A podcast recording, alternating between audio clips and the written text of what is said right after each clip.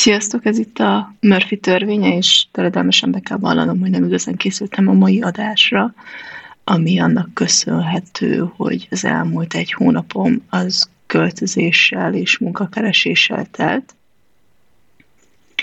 Norvégiából költöztünk Magyarországra, és hát ez egy elég megterhelő időszak a számomra, úgyhogy nem igazán tudtam készülni, meg amint halljátok, meg is fáztam. Konkrétan két hete küzdök azzal, hogy kigyógyuljak belőle, de hát nem igazán sikerül. Egyre jobb és rosszabb helyzetekbe kerülök miatta. Na de lényeg a lényeg, hogy a mai adásban ezek miatt egy nagyon kedvelt témámról, a kötésről lesz szó, és hát olyan dolgokat szeretnénk nektek mesélni róla, hogy például hogyan alakult ki, tehát hogy mi a kötésnek a története Magyarországon, mit kell tudni a gyapjú helyzetéről jelenleg, hogyan készül a fonal, milyen hanyagokat lehet használni kötéshez, és ilyesmikről lesz szó.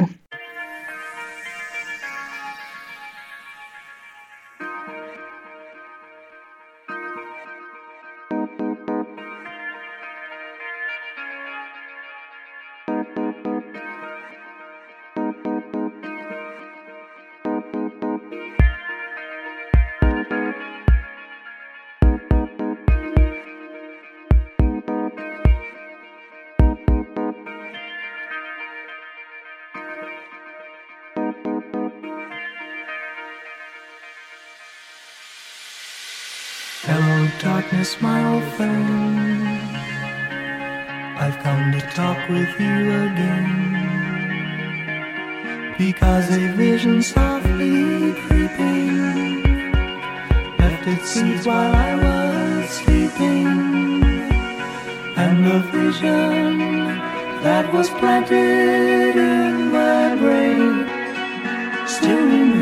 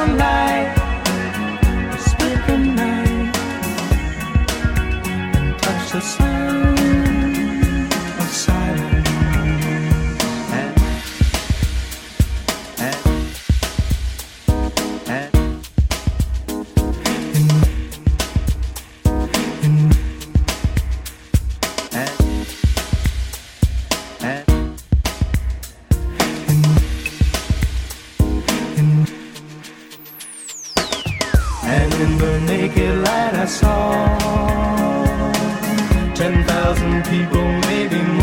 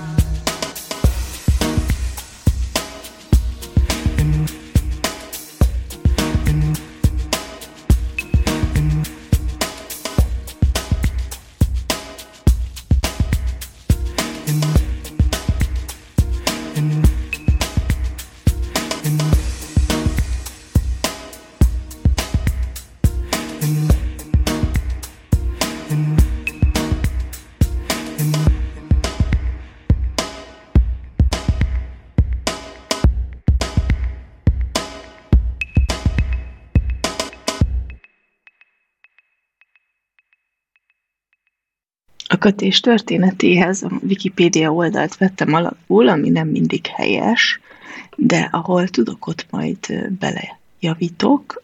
Nagyon még ebben a témakörben nem mélyültem el, de tökre érdekel, csak az a baj, hogy nem igazán vannak, vagy nem igazán van szakirodalma.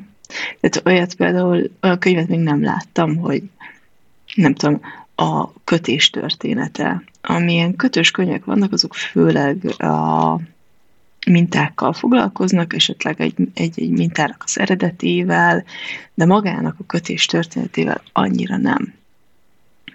Na de, a kötés a textiliparban alkalmazott egyik eljárás egy vagy több fonalból összefüggő kelme létrehozása. A kötött kelmék és a belőlük készült kötöttáruk nagyon fontos szerepet töltenek be mind a ruházkodásban, mind más felhasználási területeken, műszaki, egészségügyi alkalmazások. Elő, Előállításukkal a kötőipar foglalkozik, amely hazánkban is jelentős helyet foglal el a textil és textilruházati iparon belül. Na hát ez, az utolsó mondat, ez már nem igaz. Tehát, hogy hazákban is jelentős helyet foglal a textil és textilruházati iparon belül a kötés, ez régen igaz volt, nagyon nagy üzemeink voltak, de erre majd később visszatérek. Jelenleg Magyarországon nagyon kevés gyapjú üzem van, például, de fonalgyártó hely is kevés.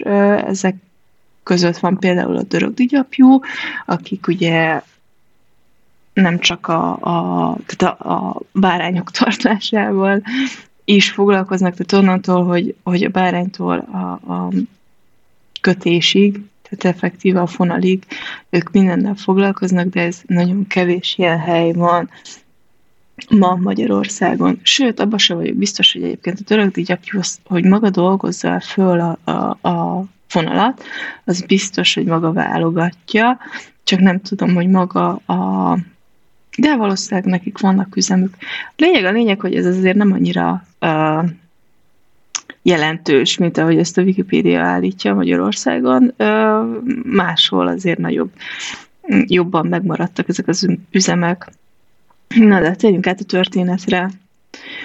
A mai értelemben vett kötés eredete homályba vész. Ez tényleg így van egyébként, mert pont most néztem egy ilyen YouTube videót, ami a kötés történetével foglalkozik, annál is inkább, mert van egy úgynevezett nail binding nevezetű dolog, ami szerintem magyarra nincs is lefordítva, mert nagyon nem nincsen vagy nem, nem tudom, hogy mi a magyar megfelelője, mert nincsen nagy kultusz ennek, úgy, mint mondjuk a kötésnek vagy a horgolásnak, de például a skandinávoknál ez még mindig üzemben van, és még mindig előszeretettel használják.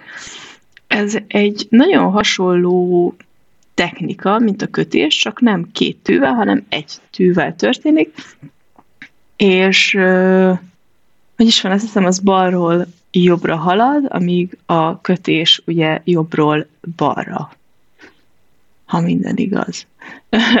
az irányokkal nem vagyok teljesen tisztában. Na mindegy. Um, szóval ez, ez egy olyan szerkezet, egy ilyen kis tűt kell elképzelni igazából, hurkokat vet ez is, és nagyon hasonló a kelmének a képe, tehát a szövött áru vagy kötött áru végeredménye nagyon hasonlít ugye ezzel a technikával is a kötéshez, ugye kis hurkok vannak egymásba ö, keveredve, ugye ez ellentétben a, a szövéssel, ahol gyakorlatilag ö, ilyen átfedéssel vannak a szálak egymáson, tehát egy fölül egy alul.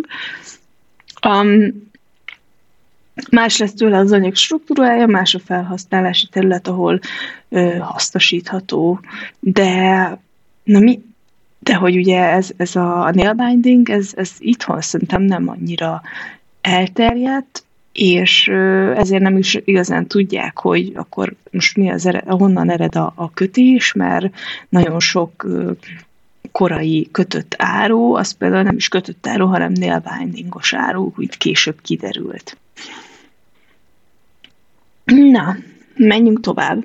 A fonalból hurkok készítésére révén kialakított szerkezet legősibb formái már a bronzkorban megjelentek, például a dániai jüllanc leletei, és az ókori népeknél is igen elterjedtek, mint például a sprang vagy a nálbinding, magyarul öltéses összefűzésnek fordíthatnánk. Na hát itt van például, de igen, tehát hogy magyarul nincsen rendes fordítása, hanem így öltéses összefűzés. Na mindegy ha ezek nem is a mai értelemben kötött ö, kelme szerkezetek voltak. Igen, tehát, hogy kicsit tovább olvastam volna, a lényeg, a lényeg hogy, hogy a kötésnek van egy ö, testvére, ez a nail binding, ami ö, sokkal előbb volt elterjedtebb, mint a kötés maga, valószínűleg azért, mert tényleg csak egy tű kell hozzá, és nem is egy ilyen óriási hosszú kötőtű, hanem, hanem egy ilyen kis picike tű, amivel nem is tudom, hogy hogy csinálják ezeket a hurkokat, és szerintem egyébként lassabban haladhat, mint maga a kötőtűs megoldás, de érdekes technika nagyon. Az ókorban fennmaradt kelmedarabok, ruhadarab maradványok egy része szerkezetében nagyon hasonlít a mai kötött termékekhez, de alaposabb vizsgálatuk azt mutatta, hogy inkább ezekkel a technikákkal készültek. Ezek a skandináv népek, az egyiptomiak, Peru őslakói és más népek által egymástól teljesen függetlenül is ismert és használt eljárások tekinthetők a mai kötés előfutárának. Megoszlanak a vélemények arról is, hogy valamikor a Dura Európus helyén, a mai Szíriában, az Eufrates partján végzett ásatásoknál előkerült kelmedarabok, amiknek keletkezését időszámításunk előtt 300 és időszámításunk 256 között, azaz a város alapításának és lerombolásának időpontja közé teszik. Valóban kötött kelméknek tekinthetők-e? Vannak, akik egyiptomi falfestményeken, görög vázákon ábrázolt szorosan a testre simuló ruházatokból arra következtetnek, hogy ezek valamilyen kötéshez hasonló eljárással készülhettek, de erre a tárgyi bizonyítékok még nem kerültek elő. Valószínű, hogy a mai kötéstechnika Arábiából származik, ahol főleg harisnyákat készítettek ezzel az eljárással. Az előkerült első tárgyi emlékek, harisnyák, sapkák, elszínyek az időszámításunk második, harmadik századából valók. Az arabok ennek készítésére úgynevezett kötőkeretet használtak. Ez egyébként még ma is forgalomban van, hogy lehet kapni ilyen kötőkereteket, amivel például gyerekek könnyebben tudnak sapkát készíteni, vagy bármilyen csőszerű dolgokat, tehát hogy igazából ruhadarabot is lehet vele készíteni, mondjuk nadrágot, csak a, azokat a területeket, amik mondjuk szétválik a ruhadarab, a, mondjuk kar, kar, karokra, meg testrésze, azért ugye ezt szét kell bontani, de hogy mit tudom egy sapkát tök egyszerűen el lehet vele készíteni, meg szerintem a korai zokrik is valószínűleg erre simán felhelyezhetőek voltak, mert nem voltak még annyira kidolgozottak, hogy nem tudom, a sarokrészt külön kössék például, mm, de erre egyébként ma is rengeteg technika van, hogy hogyan lehet mondjuk zoknit készíteni, amit egyébként szerintem tök meglepő, mert ugye azt hinné az ember, hogy itt egy zokni készítésnek egyféle módja van, baromira nem, mert a sarkak, sarok kialakításhoz, meg a ez a rüssz részhez, vagy hogy hívják ezt, többféle metódus is van, tehát hogy addig persze egyforma az oklikészítés, hogy elkezdődik a passzéval, és akkor utána van egy, egy cső rész, de hogy onnan mi történik, azt ezzel egyféleképpen lehet megkötni és módosítani. A keretek kör vagy négyszögletes alakúak voltak, és fából vagy csontból készült, egyenlő távolságokban elhelyezkedett, elhelyezett peckek voltak rajtuk. Minél vékonyabbak voltak a peckek, és minél közelebb voltak egymáshoz, annál finomabb kámét készíthettek rajtuk. Ez gyakorlatilag ma is így van egyébként, hogy ugye a fonalak különböző vastagságúak, és minél kiszemű, vagy minél kisebb tűvel kötjük őket, annál sűrűbben kötött az anyag, és annál hajlékonyabb. Uh, például zoknira is ilyen nagyon pici tűket szoktak használni, két-három millimétereseket, amíg mondjuk egy nem tudom, kabát elkészítéséhez akár egy 15 mm-es tű is jó lehet, meg nyilván más lesz a, az anyagnak a vastagsága is, tehát hogy a két mm-esen az olyan fonalat tudjuk felkötni, ami nagyon vékony, a 15 mm-esen meg a extra vastag fonalakat, de majd erről szeretnék még nektek beszélni, hogy milyen fonalvastagságok vannak, amik egyébként az osztályozás kicsit eltérő mindenhol, tehát hogy nem, um, nem feltétlenül jó, de van egy-két olyan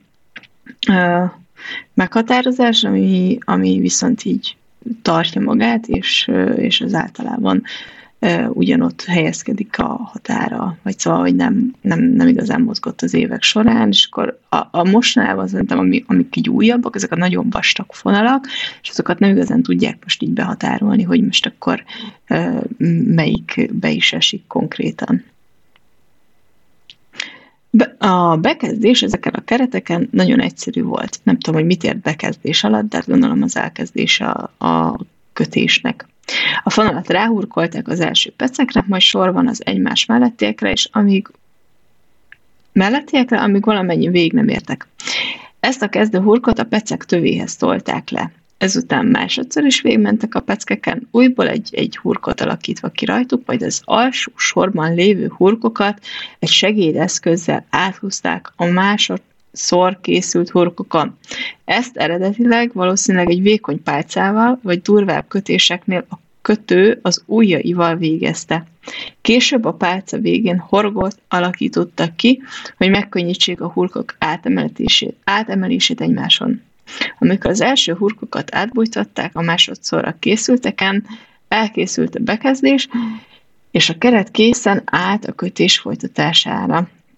Ez az előbb elmondottak ismétléséből állt, az új hurkokon mindig áthúzták az előzőeket, így készítve el az összefüggő, tömlő alakú kelmét. Ez az eljárás vezetett sokkal később, valószínűleg a 16. század végén a horgolt kelmék készítéséhez. Mm, egyébként azt nem tudom, mert hogy ez a horgolás abszolút nem érdekel, holott valószínűleg egyszerűbb, vagyis hát, na jó, ugye az a különbség a kettő között, hogy a horgolást az horgoló tűvel készítik, ami egy darab tű.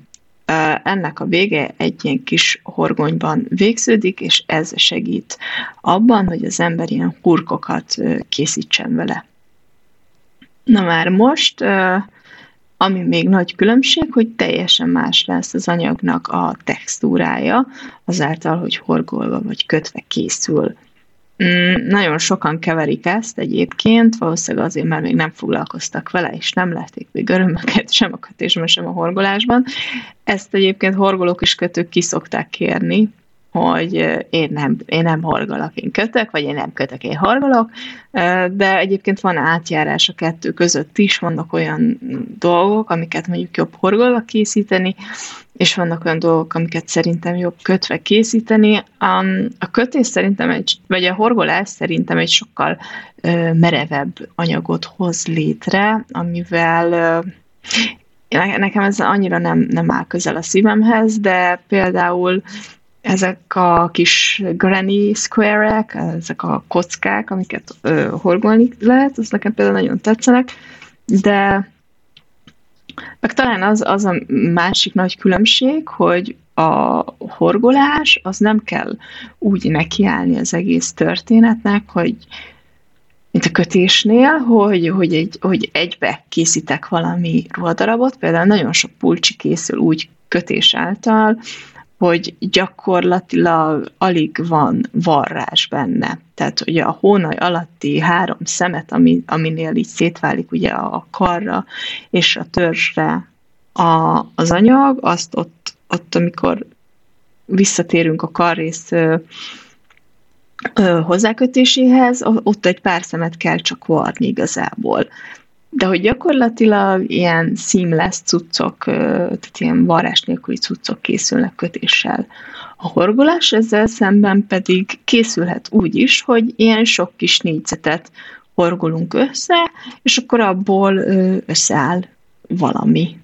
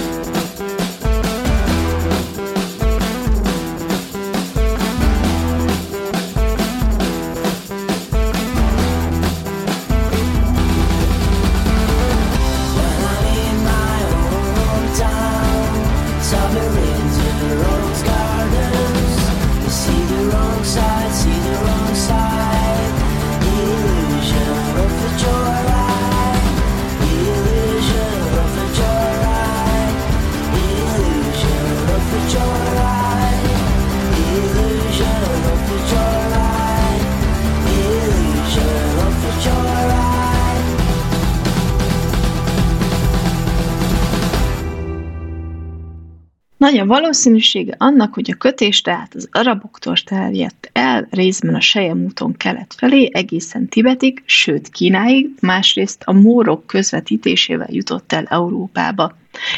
Mindenek előtt egyházi méltóságok kesztyűi, harisnyái készültek ezzel a technikával. A legrégibb fennmaradt példány egy 12, 12. századból való kesztyű, amit Konrad von Sternberg püspök viselt Spanyolországban 1275-ből, illetve 1283-ból származó sírokból kerültek elő mintásan kötött sejempárnák. Jézusom, kicsit belekavarodtam ebbe a mondatba. A, mindegy is. A lényeg az, hogy a 12. századra egy egészen elterjedt technikáról van szó, aminek ugye aztán egészen kifonomult verziói láthatók a mai napig, és szerintem köszönhetően a Covid-nak egészen elterjedt lett, vagy hát egy ilyen új sláger lett, a, vagy újra divat lett kötött, kötni, tehát hogy saját magunk készíteni a dolgainkat, mert nem csak egy jó unaloműző tevékenység, hanem egy ilyen nagyon meditatív dolog is, úgyhogy egészen rá lehet kattanni. Na de áttérnék viszont a magyar gyapjú helyzetére. Ja, nem, még nem térnék át. Ami még érdekesség, és ezt szerettem volna nektek mondani, hogy ma a kézi munkázást, meg ugye ezt a kötögetést főleg, ezt öreg nénikkel azonosítjuk.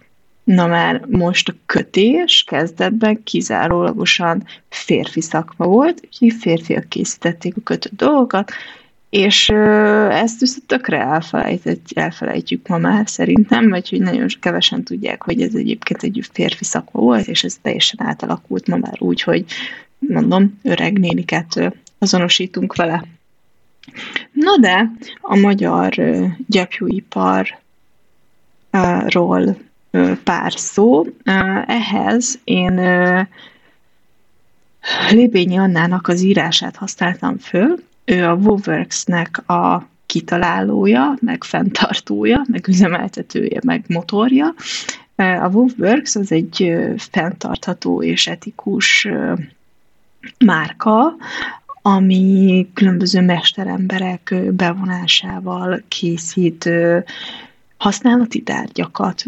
Ez alatt értem azt, hogy vannak például ékszerek, vannak üvegtermékek, vannak nádból készült cuccok, meg igazából rengeteg minden dolog. Közte van például kötött ruhadarab is, amit amit egy kézikötő néni, a dr. Horváth Egonné szokott megkötni, Na, de a lényeg a lényeg, hogy a WooWorks legfőbb, legtöbb munkájuk során, amit kötött dolgokra készülnek, azt hazai magyar gyapjúból készítenek el, és, és emiatt ugye az Annának szívügye az is, hogy edukációs szempontból is bővítse az oldalt, tehát ugye a, WooWorks-en megtalálhatóak ilyen blogbejegyzések, amikben többek között arról van szó, hogy hogyan, hogyan is készül a magyar gyapjú, vagy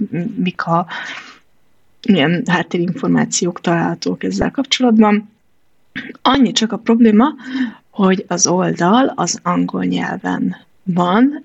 Én ezt most a Google fordító segítségével átfordítottam magyarra, remélhetőleg érthető lesz, ahol nem próbálok segíteni, csak volt egyébként, magyarul is meg volt ugyanez a szöveg, most időhiányában nyilván nem fordítottam át, de hogy volt magyarul is ez a szöveg a fenntartató divat.hu oldalon, ami sajnos megszűnt, és úgy néz ki viszont, hogy a Green Guide online átveszi, csak még nem került fel minden írás az oldalra, úgyhogy többek között ezt se találtam meg, úgyhogy egy ilyen fura, magyarságos mondatot, mondatokkal telitűzdelt szöveget fogtok most hallani.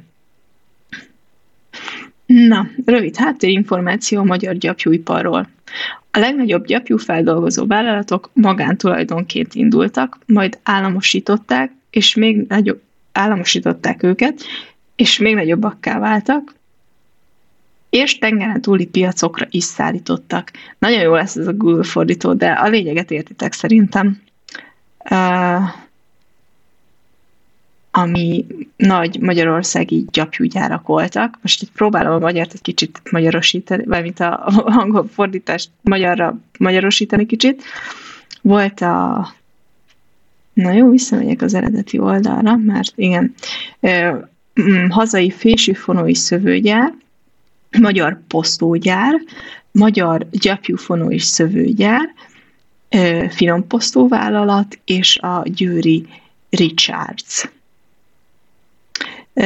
Míg az eredetileg dél-amerikai alpakkal csak az elmúlt tíz évben került behozatalra, addig a Merino 1773 óta található Magyarországon. Nagyon érdekes egyébként a Merino így hoz, megjegyzésként, de itt írja a szöveg a későbbiekben is, hogy Magyarország, Magyarországra, Spanyolországban tenyésztették a juhakat, és ezeket nagyon későn engedték csak ki az országból, ilyen védettséget élveztek, ugye nagyon azt kell tudni a merino hogy hogy nagyon puha, viszont meleg dolgokat lehet vele készíteni, és, és tényleg egy ilyen nagyon-nagyon finom anyagról van szó, ami nyilván érték volt, és, és, a, és ami szerintem még ehhez hozzákapcsolódott talán az, hogy, hogy a merino gyapjú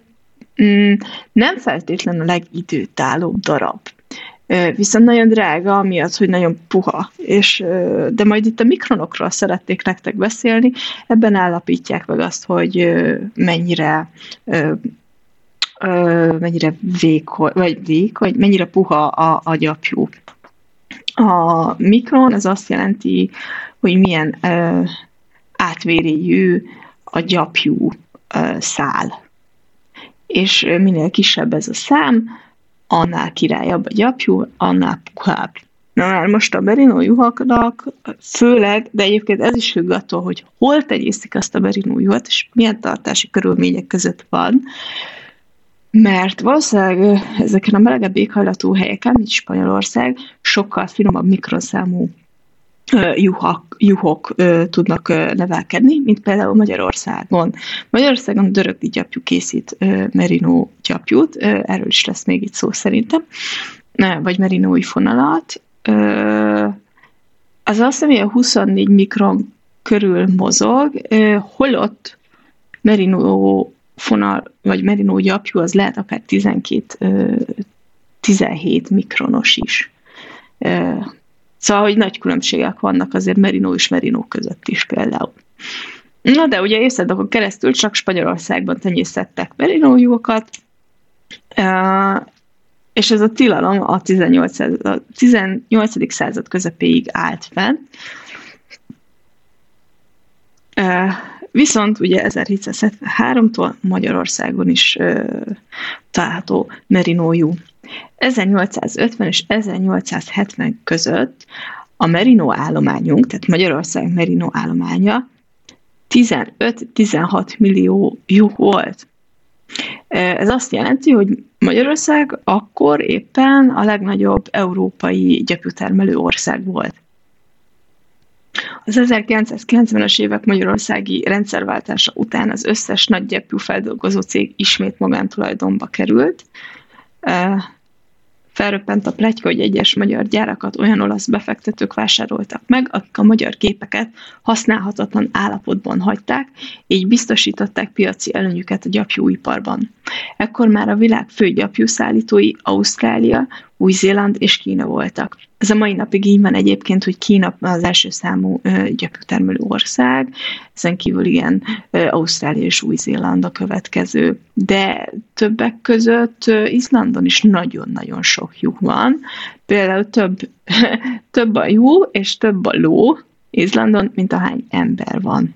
De ők teljesen másfajta ö, gyapjút termelnek, úgyhogy ami, ami fő, tehát hogy, hogy ez egy sokkal rusztikusabb fonal, a, amit lopinak hívnak.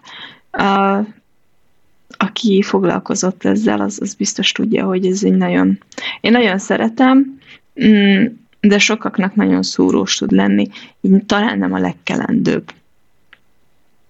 Szóval Magyarország a mai mostanában. Magyarországon a gyapjúipar gyapjúipar szinte nem létezik. Nyírás után a gyapjút többnyire kínai kereskedők vásárolják fel.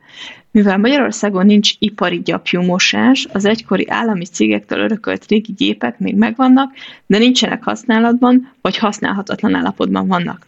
A már meglévő kisméretű gyapjúmosók és kártolók csak a mikrovállalkozások és a kézműveseket képesek kiszolgálni, éppen annyit, hogy hagyományainkat tovább éljük.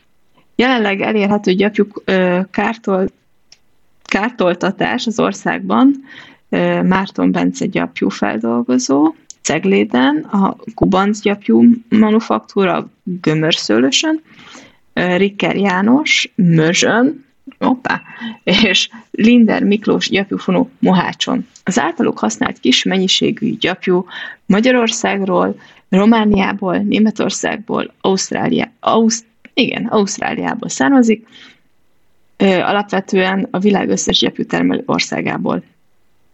Legnagyobb magyarországi gyapjúfeldolgozó felhasználónk az osztrák határhoz közeli kőszegi multifelgyár, amely nemezeléssel foglalkozik.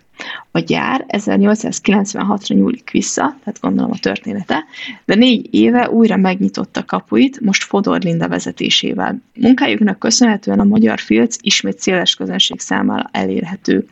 Fiatal tervezőkkel folyamatosan együttműködve pályázatokat írtak ki, hogy felkeltsék a tervezők és a hobbi filcet használók érdeklődését. Sajnos szándékuk ellenére nem tudnak magyar gyapjút vásárolni, mert a számukra szükséges mennyiségben és minőségben nincs megfizethető áru, mosott megfizethető áru mosott gyapjú az országon, így kénytelenek külföldről vásárolni, amiből gyönyörű nemezeket készítenek. A Hungarovol Magyarország szívében lévő Merino gyapjú exportőr tervei között szerepelt egy ipari mosoda beruházása is, de ez egyelőre nem valósult meg. A legközelebbi ipari feldolgozásra alkalmas gyapjumosó Lengyelországban található. Hazánkban nagy probléma az ipari gyapjúmosó hiánya, enélkül a jutartókat már nem érdekli a jó minőségű gyapjú előállítása, csak alacsony áron tudják eladni. Nincs lehetőségük versenyezni a világpiacon az ausztrál és új-zélandi gyapjú minőségével. Így leginkább a húsokért tartják az állatokat, így a bondájuk minősége másodlagos szempont. Na, ehhez kapcsolódóan szeretnék nektek egy a történetet megosztani a kiskos ö, csajokról. A kiskos egy ö, hát ö, gyap, gyapjút, fonalat árulnak a lányok, kiskos.hu, ez a bolt neve, meg többek között workshopokat tartanak, meg, meg mindenféle dolgokat csinálnak, és most ők például elkezdték a hazai gyapjuk mentését is. Ez azt jelenti, hogy ők karcagra járnak gyap beszerezni. Ugye az a legnagyobb baj, hogy amint itt hallottátok is, hogy nincsen nagyon feldolgozás Magyarországon, ez azt jelenti, hogy a gazdáknak baromira nem éri meg figyelni arra, hogy hogyan van levágva a gyapjúnak, vagy a júnak a gyapja, Viszont, hogyha ez nincsen a megfelelő környezet biztosítva hozzá, tehát a homok, vagy a földön, meg a szalmán, meg ilyen dolgokon csak le van vágva a junak a gyapja, mert le kell vágni, mert hogy ugye ez egy olyan dolog, hogy nem fogja ő azt levedleni, akkor akkor sajnos ugye az a gyapjú, az gyakorlatilag menthetetlen lesz, annyira, annyira összekoszolódik, meg, meg annyira kifésülhetetlenek maradnak a szálak. Um, na és a lányok most lejárnak karcagra, ott van egy uh, merino uh, merino jó állomány, és válogatnak ki ezekből a nem feltétlenül uh, eladásra szánt gyapjú cuccokból, vagy hát gyapjú, gyapjúból gyakorlatilag, és ők maguk tisztítják meg, itt, itt laknak ö, Budapesten, és akkor itt tisztítják ők a gyapjút, amit aztán Csehországba visznek ki feldolgozásra, tehát hogy ott készül már magából a megtisztított gyapjúból fonal. És szerintem az tök nagy dolog, meg iszonyat sok munkát fetszölnek bele, és nagyon szép és nemes, amivel ők így szerintem foglalkoznak. Na de hát ennyit kell tudni a hazai gyapjúról jelenleg. Szerintem nincs is másfajta juhunk, illetve van, mert hát ugye ott van a, a rackajuh, csak a rackajuhnak az egy kifejezetten hús miatt tartott állat, nem jó a gyapja olyan szempontból, hogy nagyon rustikus, és nagyon szúros dolgok készülnek emiatt belőle. De, aki, de láttam olyat is, aki ezzel készít, vagy ebből csinál fonalat, és szerintem tök izgalmas az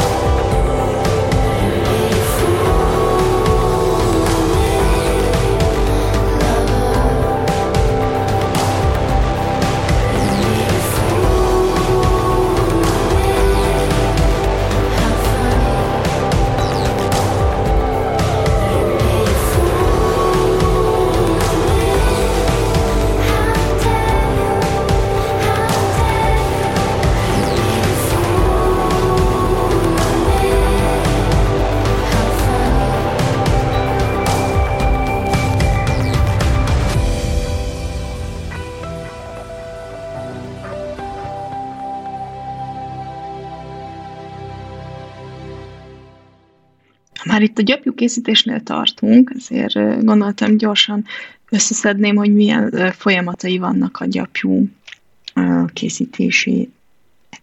az az, hogy a gyapjú útja a nyírástól a kötötőig. Mm, ehhez a Dörögdi gyapjúnak a honlapján találtam egy tök jó írást, és szerintem ez egész rövid és jól összefoglalja, hogy miről is van szó. Nyírás, ugye az első lépés. A birkákat a mi éghajlatunkon évente egyszer, tavasszal nyírják. Az ügyes nyíró a farcsontjára ültetett birkán kézzel vagy géppel gyors és pontos mozdulatokkal nyírja rövidre a gyapjút. A szakértelemmel is kimeletesen teszi, a nyírás nem okoz sem fájdalmat, sem sérülést a birkának.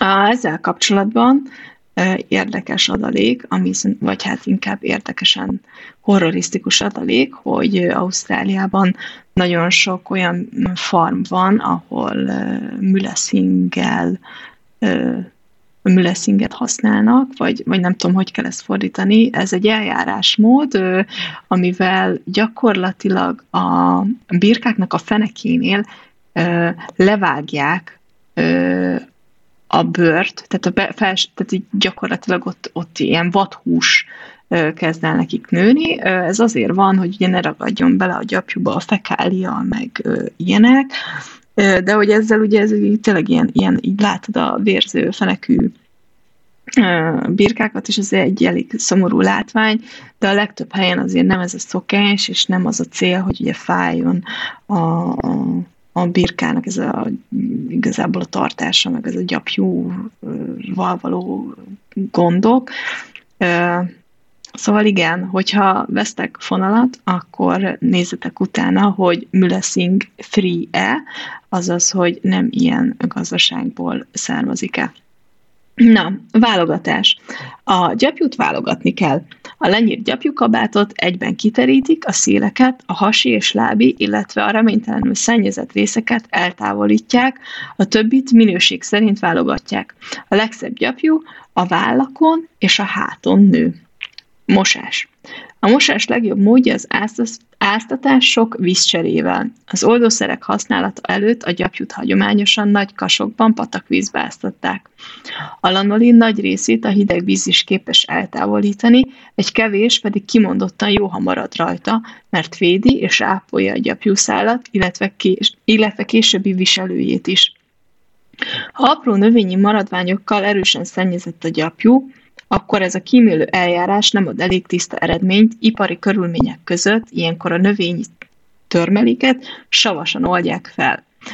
Egyébként így készül a szupervas gyapjú is, aminek ugye az a tulajdonsága, hogy mosógépben mosható, ugyanis a gyapjú az, ha, ha felszívja a vizet, akkor egy nagyon meg tud nyúlni és hiába vannak nagyon sokaknak olyan emlékeik a kötött pulcsik mosásánál, hogy összement, az nem azért ment össze, mert mosva volt, ugyanis a kötött dolgokat blokkolni kell, ami azt jelenti, hogy a készen van a darab, akkor utána be van áztatva vízbe, és azután ki van fektetve a földre, és, ak- és ki van húzogatva esetleg, és akkor nyeri el végső formáját. Akkor van probléma, hogyha mondjuk egy nagyon magas centrifuga számú mosásra van berakva a darab, illetve nagyon magas hőfokra, mert akkor nem ezelődik, és összeugrik. Egyébként ezek a gyapjúfonalak, vagy a gyapjúszálak, azok nagyon rugalmasak, és meg tudnak nyúlni is. Úgyhogy simán lehet azt is csinálni. Ezek a dolgok, amiket mondjuk rosszul mosunk ki, általában még menthetőek, vagy hát érdemes megpróbálkozni velük, hideg vízbe rakni, vagy kéne tenni őket, és, és utána lógatva szárítani, mert ugye ez is kitétel szokott lenni, hogy gyapjút nem, vagy gyapjúból készült dolgot nem érdemes lógatva szárítani abban az esetben, ha szeretnénk, hogy megtartsa az eredeti formáját, és ki fog nyúlni az, amiatt, hogy a víz súlya megnyújtja ezeket a szálakat. Na, igen, és a szupervas az meg ugye átesik egy ilyen Hát ez egyébként egy elég környezetszennyező eljárás, de hogy egy ilyen plusz eljárás amivel ilyen savas folyamatokon, és ez nem hagyja ezeknek a gyapjúszálaknak, hogy megnyúljanak, hanem eredeti formájukat tartják, és emiatt simán be lehet rakni a mosógépbe, mert össze se fog nagyon menni, meg megnyúlni se nagyon fog. Nyilván nem mondjuk 60-90 fokra kéne betenni, hanem ilyen 20-30 fokot simán bírnak. Uh, na de, ugye vannak a savas eljárással, uh, van, hogy savas eljárással szedik ki a gyapjúból a tör, növényi törmeléket, ez csodálatosan tiszta gyapjút eredményez, viszont hatalmas a környezetterhelése, ráadásul a vegyi úton tisztított gyapjú sérülékenyebbé válik, ezért mesterségesen kell visszapótolni az elvesztett lanolin tartalmát. Ami ugye ilyen tök buta dolog, ugyanis a, a gyapjú az tök jó lanolin tartalma alapjáraton, most ezt kiszedjük, meg visszatartjuk, tehát hogy így e, miért? Mm. Aztán utána jön a farkasolás. A mosott gyapjú tincsei össze vannak tapadva, ezeket kézi vagy gépi farkasolóval bontják szét szálaira, könnyű pihékre, amiket közvetlenül a kártolóba lehet adagolni. Ezután következik a kártolás, fésülés. A kártoláskor egy nagy tüskés hengeren paplanszerűvé rendeződik a gyapjú. A kártolt gyapjút ezután fésülik, amitől az egészen rövid szálak kihullanak, és a végeredmény egy nagy tisztaságú, rendezett, sűrű gyapjúszalag lesz. De van, amikor fésülés nélkül kártolás után közvetlenül fonják meg. Ami még itt szerintem kimaradt a listából, az a festés, a gyapjú festése, ez mosás után történik.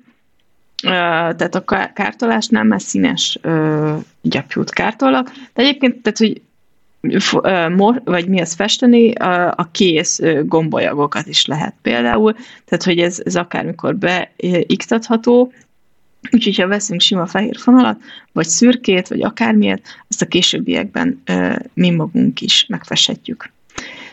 Na, és a kártolás után jön a fonás. A fonás előtt a gyepjúszalagot hosszasan nyújtják, vékonyítják, ezáltal szabályozható a fonal vastagsága, tömörsége, egyenletessége. A megfont fonal két-három szálának összesodrásával cérnát, kötőfonalat állítanak elő, ami gombolyagokba vagy motringokba csévélve kerül a boltokba, menjünk örömére. Szóval ezt így kell elképzelni.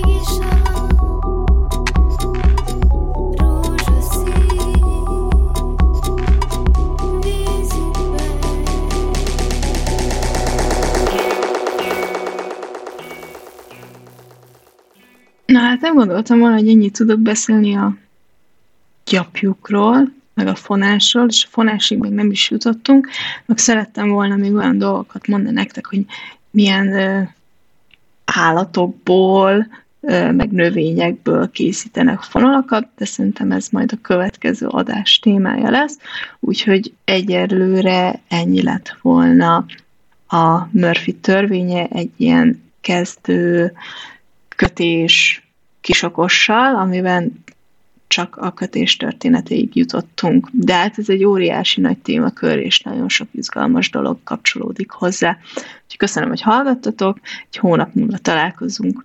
Sziasztok!